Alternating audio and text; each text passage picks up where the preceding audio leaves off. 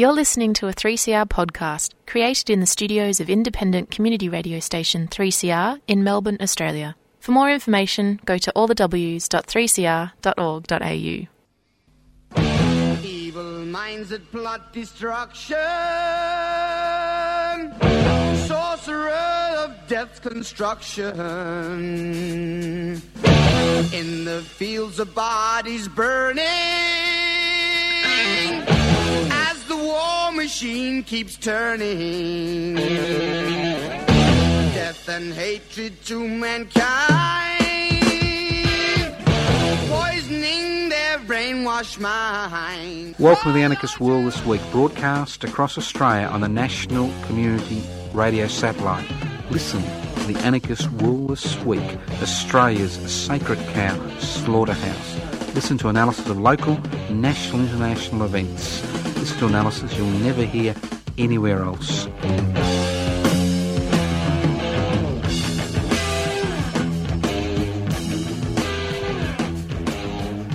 Welcome to the Anarchist World this week, broadcast across Australia, courtesy of the Community Radio Network. This program is streaming live from 3cr.org.au. My name is Joseph Toscano. The program is also podcast. You can access the podcast by going to 3cr.org.au. Are you ready? Are you ready? I've had a few biblical experiences in the last few weeks, and uh, I've gone back to the Old Testament. How do you like that? The uh, the book that has determined uh, a lot of things that happen on the planet Earth. There's an interesting chapter in the Old Testament about Abraham, and Abraham. God asks Abraham, I think it's to sacrifice his son Isaac to prove his devotion to God. And as Abraham is about to, you know, kill his eldest son Isaac, an angel comes down from God and holds his hand. And I'm thinking to myself, we find ourselves in a similar position today in 2022. Has the call for war heightens. And over the last few weeks, we have seen that call for war intensified in the rhetoric, not just in this country, in the US, but China, and the list goes on and on. So, are you ready? Are you ready to sacrifice your children and your friends and your grandchildren and your great grandchildren on the altar of Mammon? Are you ready to sacrifice yourself for the God, Queen, and Country Brigade? And if you look at human history,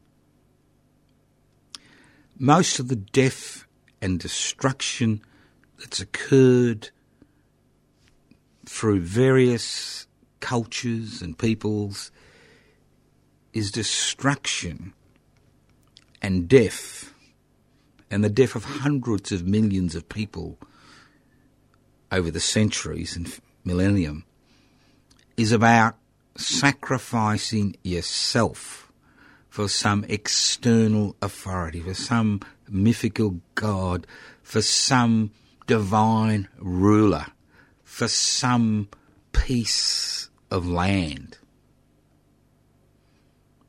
And you really think of it, you look at the situation in Ukraine, and look at the situation in Yemen, and you look at the situation in various other parts of the world, and you think to yourself, what's this all about? And this brings me to the eternal question what's it all about? Not in terms of philosophical, ideological, but why are so many people so willing to sacrifice themselves and their brothers and sisters on the altar of Mammon? Because some ruler, some leader, some government determines that this is the price that needs to be paid in order to maintain them in their position of authority. And it's quite interesting that if you look at World War II and the aftermath of World War II in Western Europe and Australia, and people think Churchill, he led the English to this amazing victory, obviously with the help of the USA. So why did the British people turn their back on Churchill after the war? It's very simple. So many lives were sacrificed. The people wanted something in return. And returned servicemen and women came back to Australia and found themselves living in tent cities, in public parks, botanical gardens, and sporting fields because there was no housing available for them, although they'd made the ultimate sacrifice. That's where that, the beginning of that public housing struggle began. And then when we look at the wars that Australia has been involved in, from the Boer War before the nation was created to now, you'll find the great majority were wars which had been fought on other people's lands for other people's rulers, for some god or mythical ruler. Just extraordinary. There is one exception. And that exception is the Papua New Guinea campaign in the Second World War, where the Chocos, were able for the first time to actually defeat the Japanese imperial forces in a land battle. So, who were the Chocos? Well, what happened during World War II is most of Australia's troops were involved in the African and European campaigns. They're out there defending the motherland. And when the Japanese imperial forces, the fascist forces, captured Singapore and turned their attention to Australia, there was a huge shortage of soldiers. And young men, usually between about 18 and 22, were quickly inducted, conscripted into the army given two months basic training, and sent into the New Guinea jungles in order to stop the Japanese advance. And the older troops who were the Rats of Tobruk and older troops who were stuck in Europe and North Africa labelled these men as chocolate soldiers. They would melt in the sun. But it was these chocolate soldiers, which didn't melt in the sun, who eventually defeated the Japanese imperial forces thrust into northern Australia because they were defending their families and their way of life. That's what they were defending. So, any, this talk of war, this talk of sacrifice for the God, Queen, and Country Brigade this talk of sacrifice to maintain the status quo in this country, where 1% own the means of production, distribution, exchange, and communication, has been exceptionally successful as people are whipped up into this hysteria. This hysteria that somehow we have to be involved in wars outside this country's borders in order to protect this country. Currently, 2% of the gross domestic product is used to uh, bolster the Australian Armed Forces. And most of that investment is not in protecting this country, but most of this investment is in protecting US interests outside this country. So if we're really serious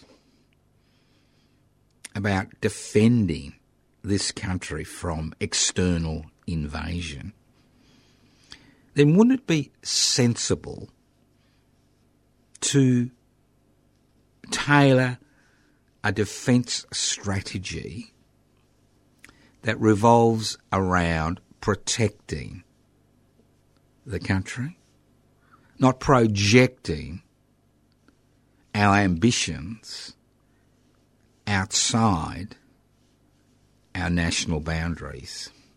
And if people say, well, in order to do that, you may have to spend 5% of the gross domestic product, so be it. Because there are many people in this country, there are many, many, many corporate leaders, and I'll talk about them later on, who don't lift a finger to do anything uh, to benefit the people of Australia. So, are you ready? Well, I'm not ready. And I can't see an angel coming down to stop Abraham, a, 20, a 21st century Abraham, from slaughtering his children. Because if we continue along this path, this belligerent, aggressive path, where we are not talking about national defence, but talking about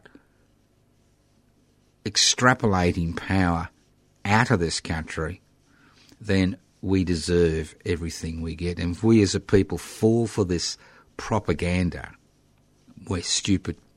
Because it's not like the good old days where they had to bring the warships here in order to invade the country.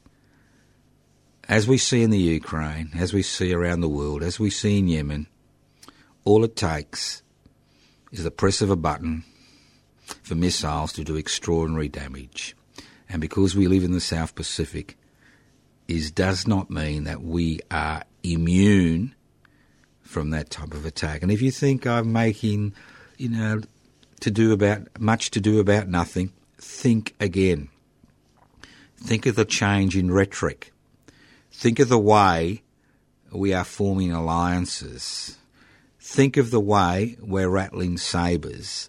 Think of the way we're trying to, as a people, create this climate of a national emergency. And think of the way that if war did start, how little we spent on defending this land. You listen to the Anarchist World this week, broadcast across Australia via the Community Radio Network. If you think I'm a pacifist, I'm not. I'm a great believer in self defence and have always been. As I say to people, I'm happy to talk to anyone until they punch me in the face. You listen to the Anarchist World this week, broadcast across Australia via the Community Radio Network. We live in interesting times, don't we? But the thing is, these interesting times are regurgitated. Reg- can't even say it. You, have, you vomited them over and over again. It's the same story. Now, if you give money to the poor, you divest yourself of your worldly, um, you know, riches, and you give them away. You're a saint. And there's lots of saints around there, and I'm sure they do the best they can. But if you tell the poor and the marginalised, the disenfranchised, why they find themselves in this situation, the land of milk and honey, then you're a terrorist. Simple, isn't it? As long as you're willing to fill the gaps, as long as you're willing to act as a full a fallback position in terms of looking after people's interests on a personal level, it's acceptable. You can get a tax deduction if you, you know, you give it to a registered charity. It's the nice thing to do. It's the good thing to do. But if you put up your hands and you say, Excuse me, sir, excuse me, sir. Yes, yes, little Joe, what do you want? Well, aren't all this poverty we come across and these people, homeless people, we've got to walk over, and all these people are having trouble paying their bills, and all these people that are, you know, that can't you know, can't run their small businesses because of unfair competition from the corporate sector. Isn't this due to the fact that we have a society where wealth and power is concentrated in the hands of a few? I mean, I normally start off the program by defining anarchism. I haven't today for a very good reason, because I want to define it now. Because anarchism, or anarchy, or anarchism, is about devolving power, that's sharing power, and holding wealth in common and sharing wealth. And why is it about that? Because it's inequalities in power and wealth which give the, the uh, God, Queen, and Country Brigade the ability to sacrifice your children on their altar for their alter ego. So, what are you going to do? Are you going to be one of these people that's going to smooth the pillow of a dying race? Or you're one of these people who's going to demand justice for what is occurring in this country, not just to First Nations people, but to many sections of our society. And with increasing interest rates and increasing inflation, and governments which rely totally on the private sector to provide services, then what are you going to do? Are you going to put putty? Are you going to, like the little boy, and you know, you're going to put your finger in the dike? The little boy in, you know, the fairy tale, the Dutch fairy tale, put your finger in the dike to stop the water for a few hours? Are you going to patch up the dike? Or are you going to change the whole system? Because it's not individual failure which causes many people to find themselves in a difficult situation. Obviously, individual failure can be a reaction to the fact that you can't meet your commitments both on a physical and psychological basis. But that individual failure is not the reason. It is a symptom of a system which is based on inequality, structural inequality, inequality which is enshrined in the law and the courts, inequality which is enforced through the police and the armed forces. It's no accident when the Paris Commune occurred in Paris in 1871, when the people of Paris rose up against their masters and rose up against the German armies which were defeating, which were uh, besieging Paris. It's no accident the Rus- that the Russian ruling classes and the Germans came together to suppress the Paris Commune in a brutal manner, because this was a commune based on direct democratic principles, a commune which was based on sharing wealth. And it's no accident that when the commune was eventually overrun, that every man was lined up and every tenth man was executed on the spot, and this was in 1871. And there are pictures, if you don't believe me. So when ruling classes are challenged, it's no accident they come together. And that's why it's important that we, as a people and as human beings, stick together. So, if you give your money to the poor, I'll give you a sainthood. But if you stand up, if you stand up and explain to people why they find themselves in that situation, that it's not a matter of personal failing. That personal failing is a symptom of the problems that face individuals and communities. And the ultimate goal is to break down hierarchy and whole wealth in common so that we can all enjoy a little bit of honey and a little bit of milk in the promised land. And obviously, if you're a vegan, you can't enjoy either one. Sorry for the bad joke. All right, listen to the Anarchist World this week, broadcast across Australia via the Community Radio Network. This program is streaming live on, th- on via the Community Radio Network. It's streaming live on 3cr.org.au. Now, let's move on.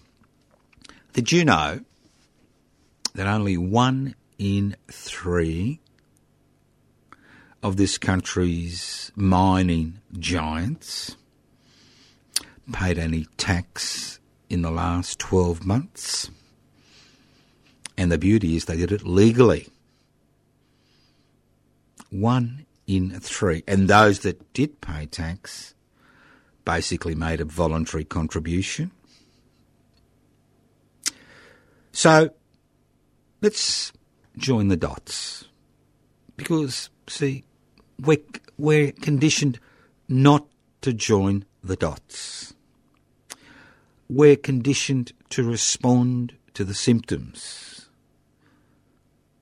not remove the problem.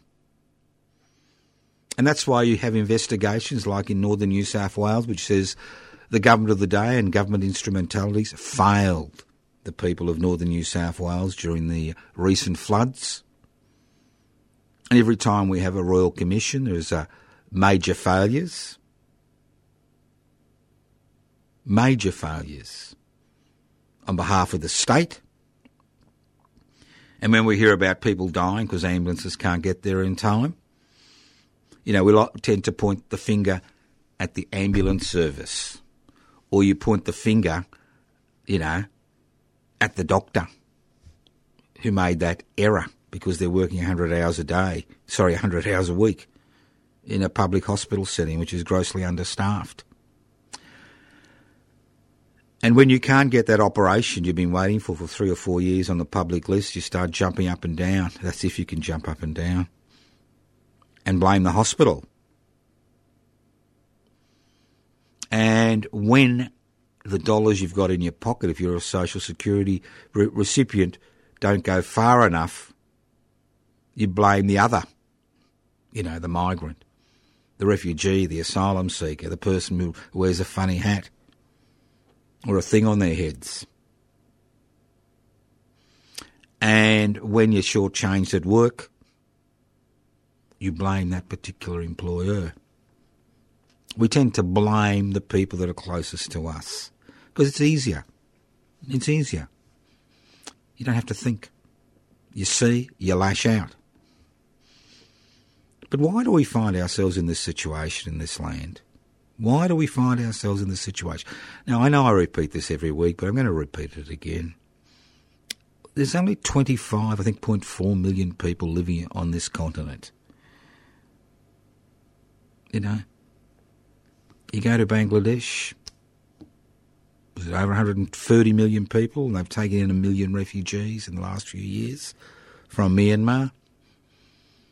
We still incarcerate our refugees, nine, ten years after they landed on these shores looking for a new life. Think about it. Why? Why, why, why?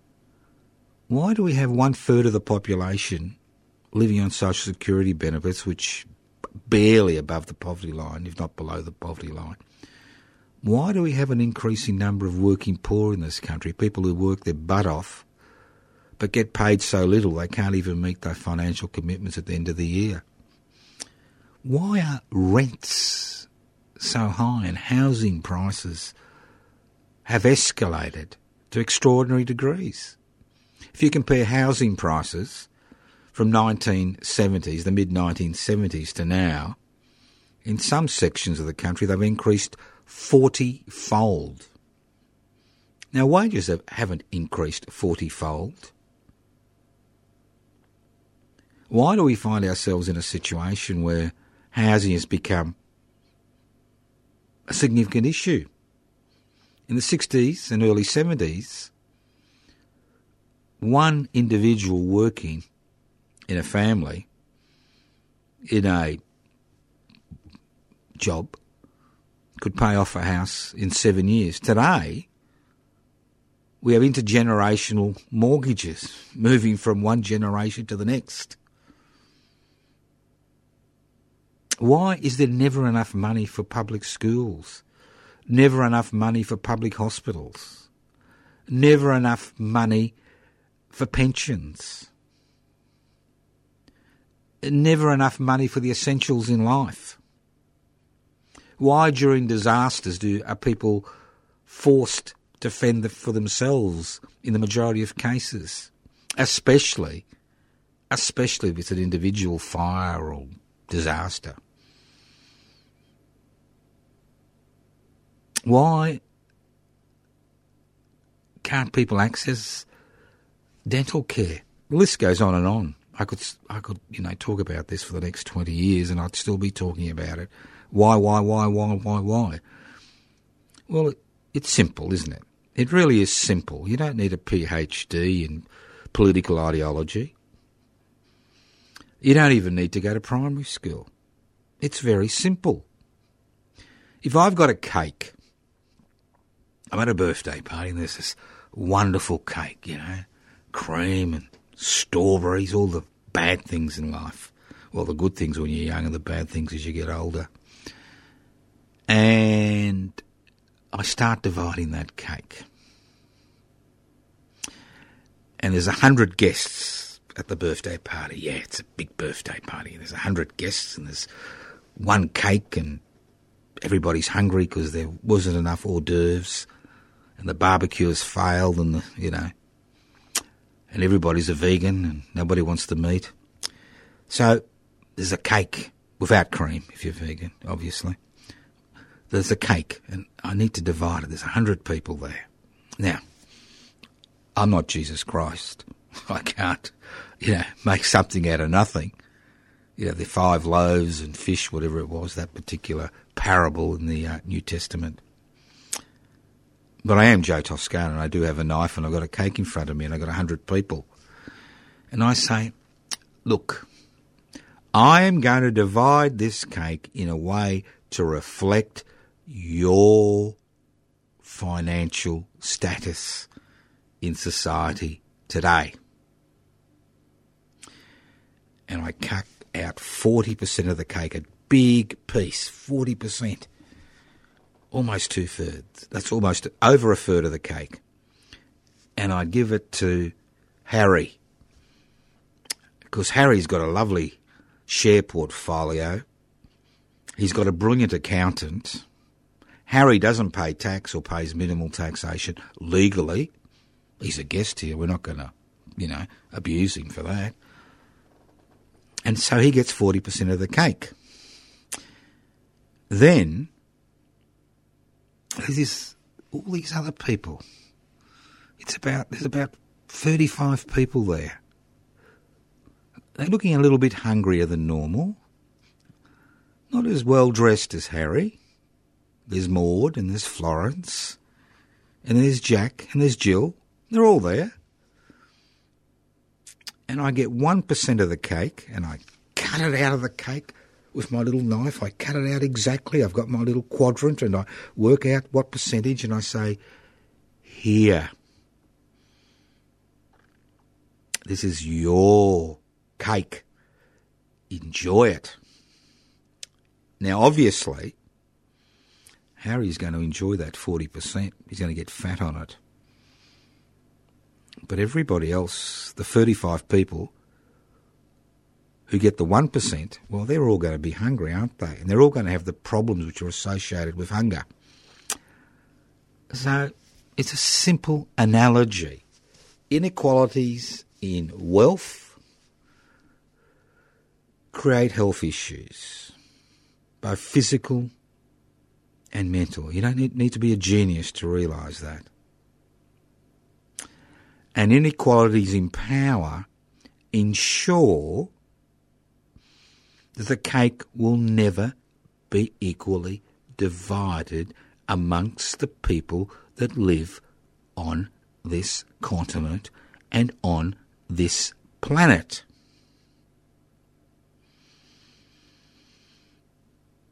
And if you tell this to people, they think, oh, oh, oh. And the tragedy in this country is it's not that people are apathetic. A lot of people say Australians are apathetic. Now, look, I, I meet a lot of people, and I make it my, you know, it's a job of mine. I like meeting people. I meet a lot of people from many different sections of society, And on a one to one basis, or in, you know, in conversation, people are not apathetic. People are aware of the situation they find themselves in. But the problem is people are resigned. Resignation to the situation is the major political issue we face today. People are resigned to the idea that that's the way it is. And that's the way it will always be. And if I put my head above the parapet, it's going to be cut off or shot. They're resigned to the situation. And they're resigned to the situation for one very good reason.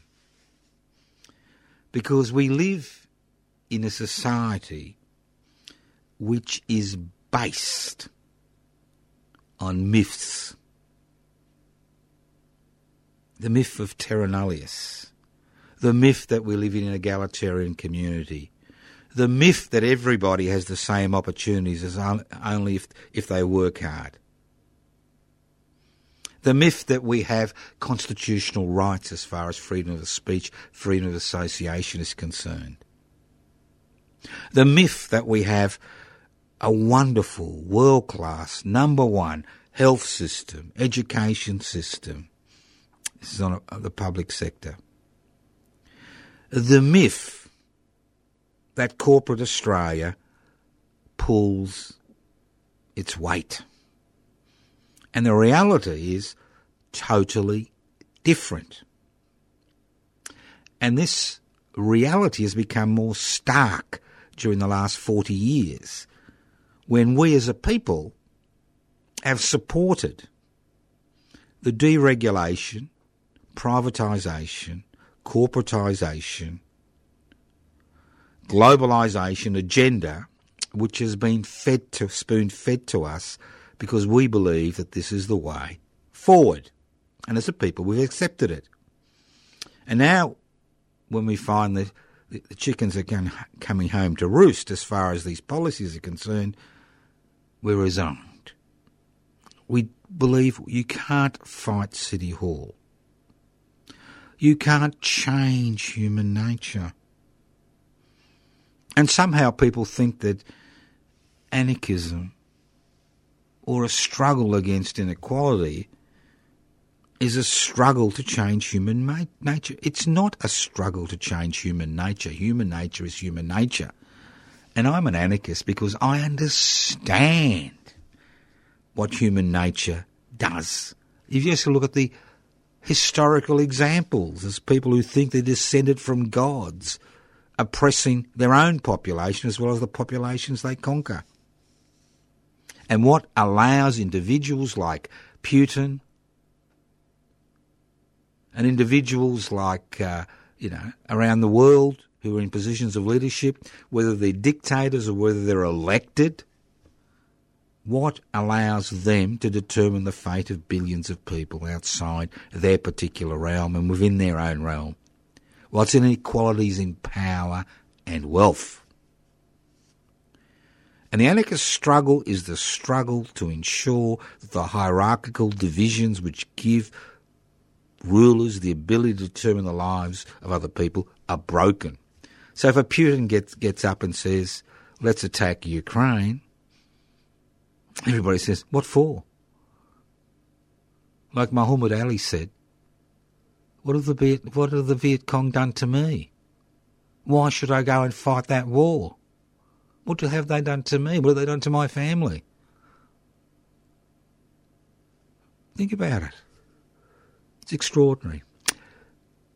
So, what to do about it? Well, as I said, the first thing is resignation is worse than apathy. At least if you're apathetic, you can say, I didn't know. You can be like all those wonderful Germans in World War II who knew nothing about the concentration camp and the mass murders which are happening in Germany itself as well as outside of Germany. I didn't know. I didn't care. I didn't know. It didn't matter. But when you're resigned, you're like a dog that's been cowed. You're resigned to the fact that change is impossible. Now, I'm involved currently in a little campaign, and it's a little campaign. Now, I know there's a state election coming up in Victoria on the 28th of November. They come up with monotonous regularity for years. And most Victorians are resigned to the fact that, you know, not much is going to change. But the reality is that things can change. And I'm involved, I'd like to be involved, not yet, I'd like to be involved in the campaign to see a policy shift in Victoria. A policy shift from the current construction blitz, which has been happening in Victoria over the last four years. And I understand why there's a construction blitz. You see things being built, you see railway crossings being removed, and you think something is being done. It's about visuals.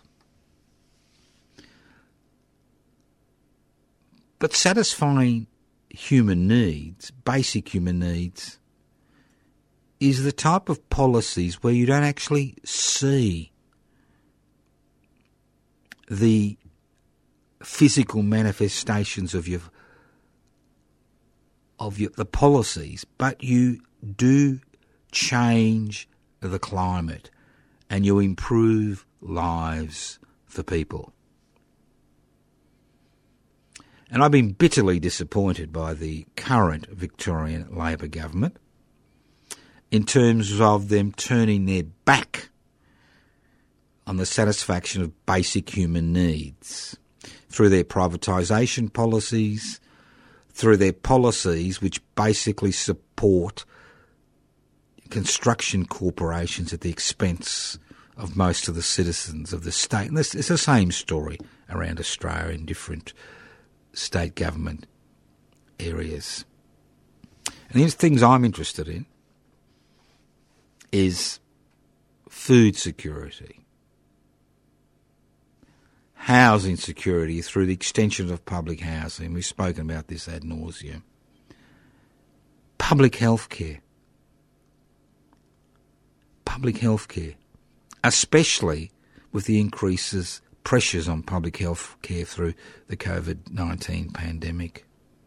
I'm interested in public education. When you've got private charities raising money to send Australian kids to public schools so that they can actually enjoy all the possibilities. Because if, if their parents haven't, or guardians haven't got the, enough money, there are many activities they're, they're barred from you begin to understand there is something grossly wrong with the society.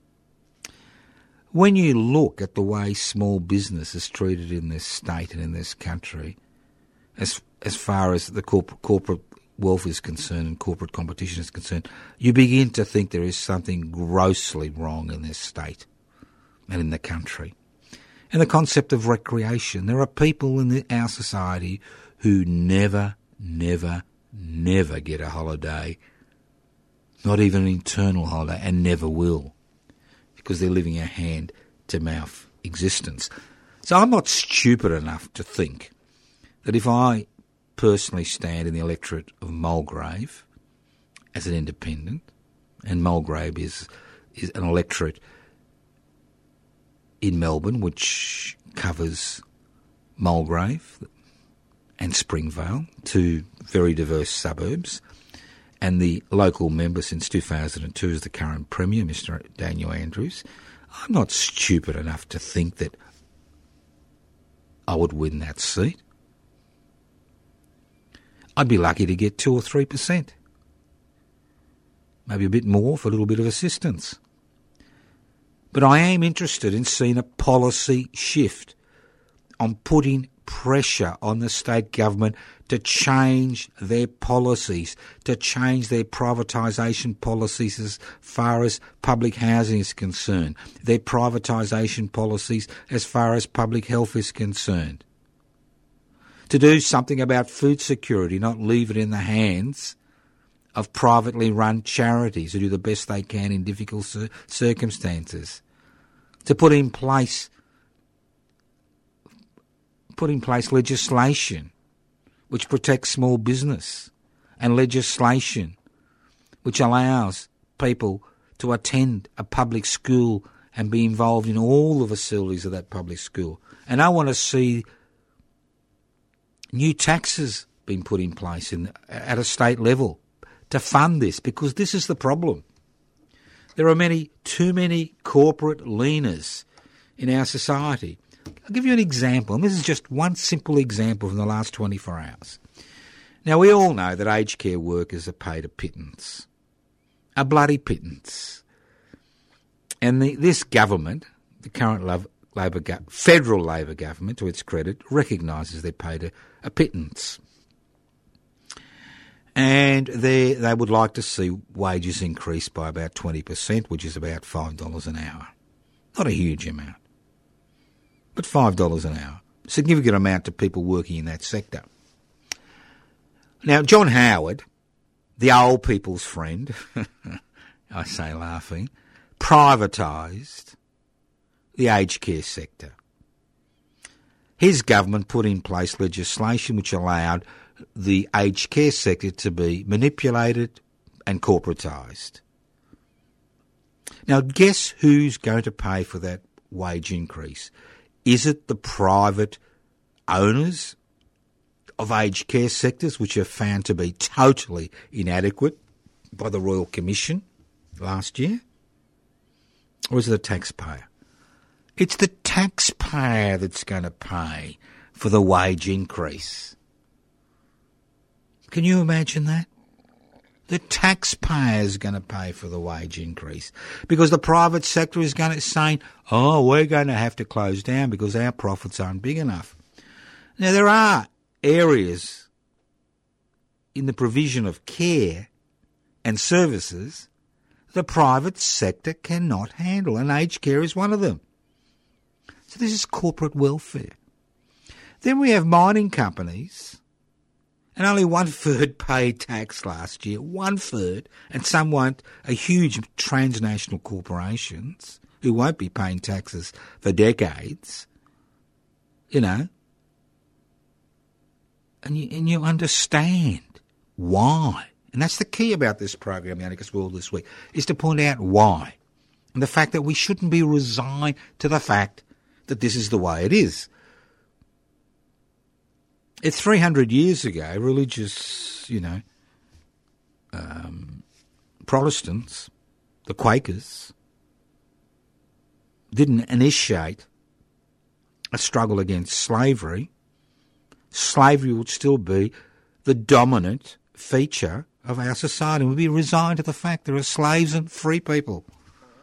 But obviously, people at a particular point in time said enough is enough. So they weren't resigned to the fact that this is the way it's going to be.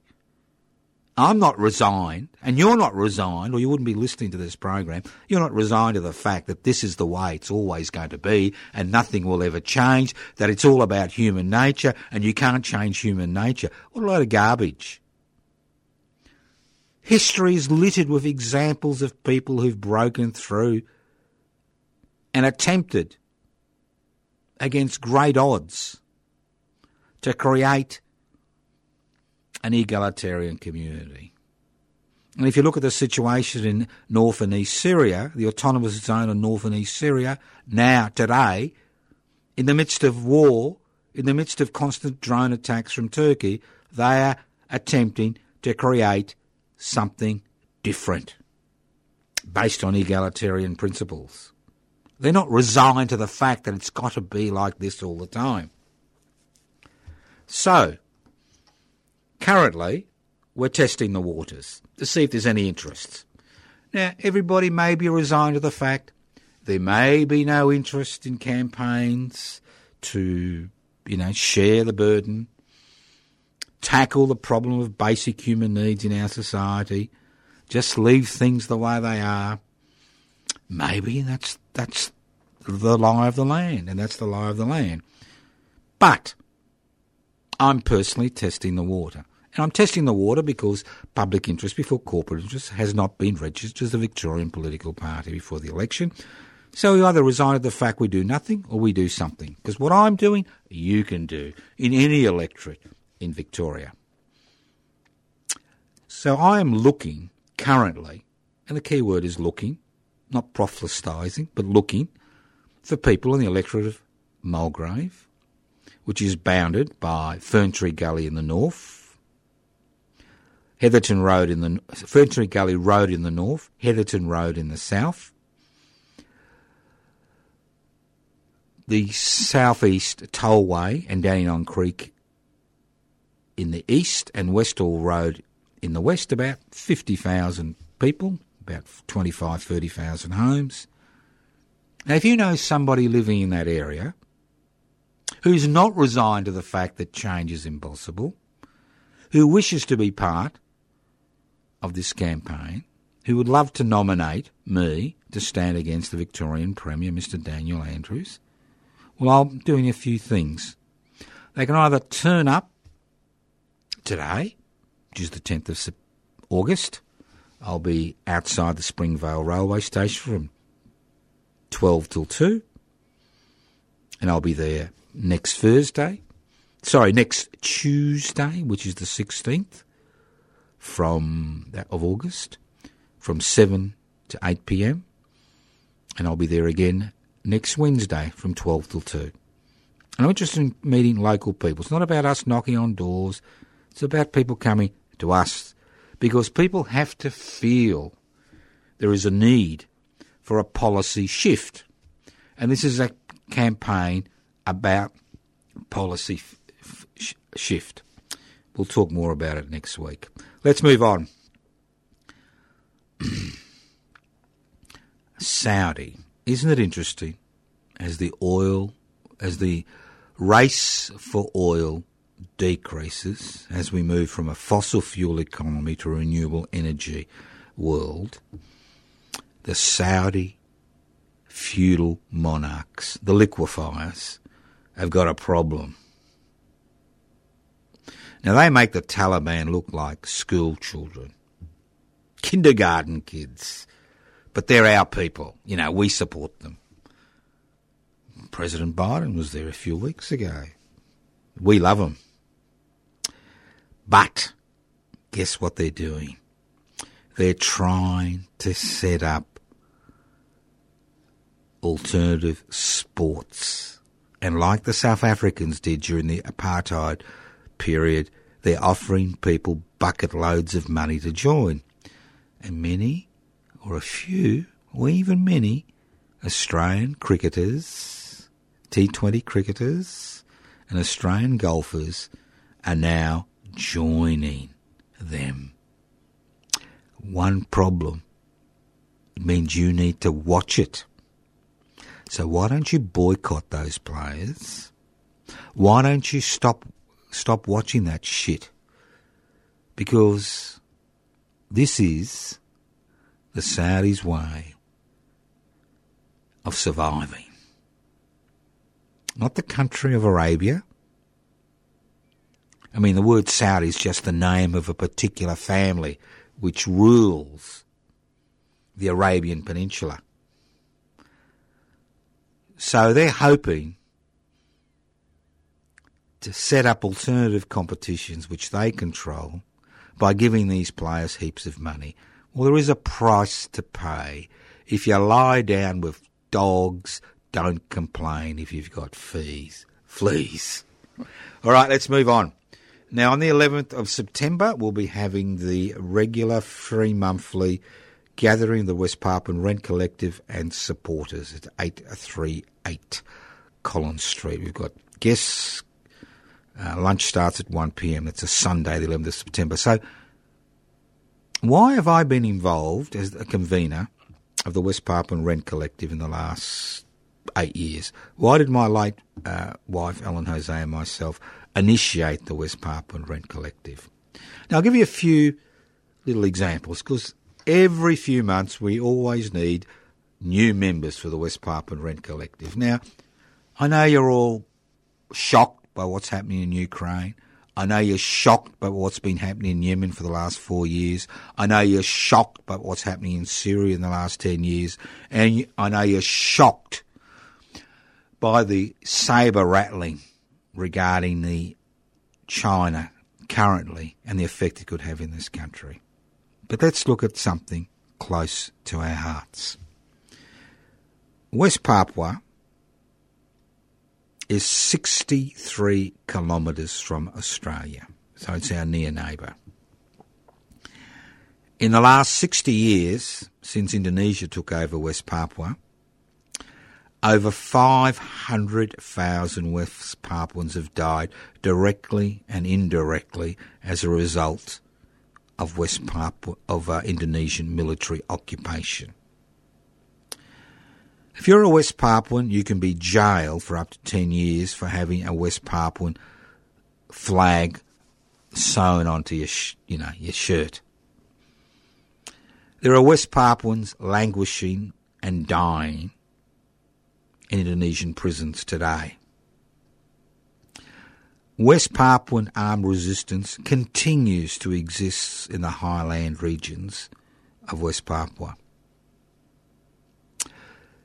Today, there is one Indonesian troop in West Papua for every adult male. There are over 220,000 Indonesian troops stationed in West Papua. There are less than 250,000 adult males, West Papuan males, in West Papua. The West Papuan popula- population is a little over 1 million. Over the last 40 years, over a million Indonesians have been migrated, in inverted commas, to West Papua, given free land, which was owned by the West Papuan people.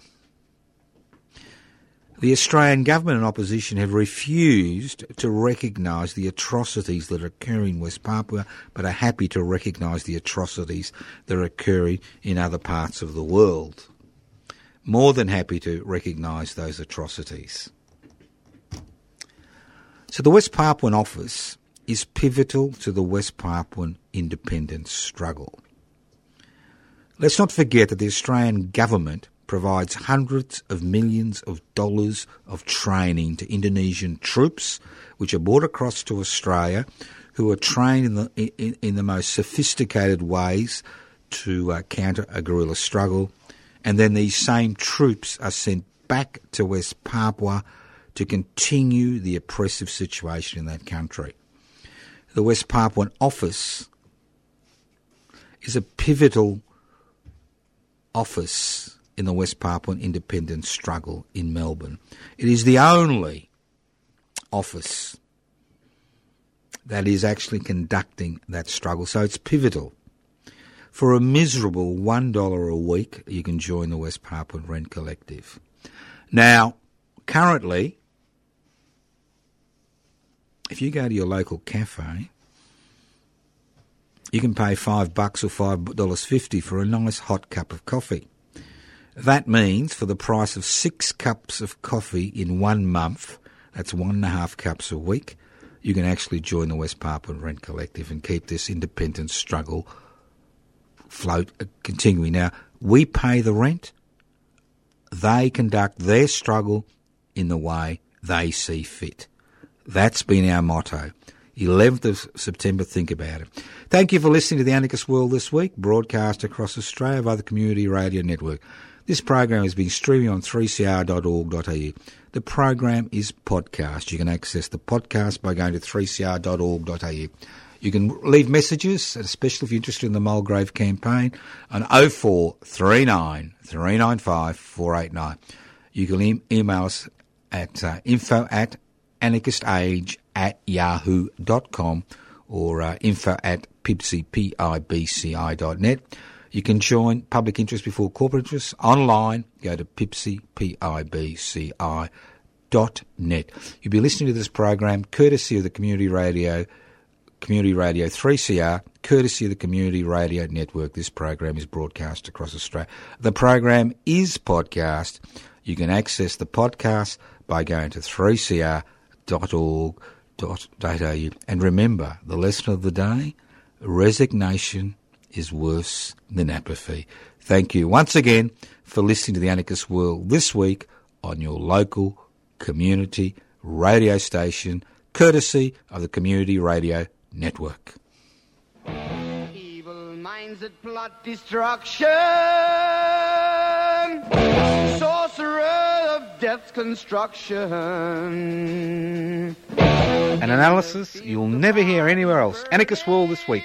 Australia's sacred cow slaughterhouse. 10am every Wednesday. Listen to the Anarchist World this week for an up-to-date analysis of local, national and international events. Brainwashed minds. Oh, Lord, yeah.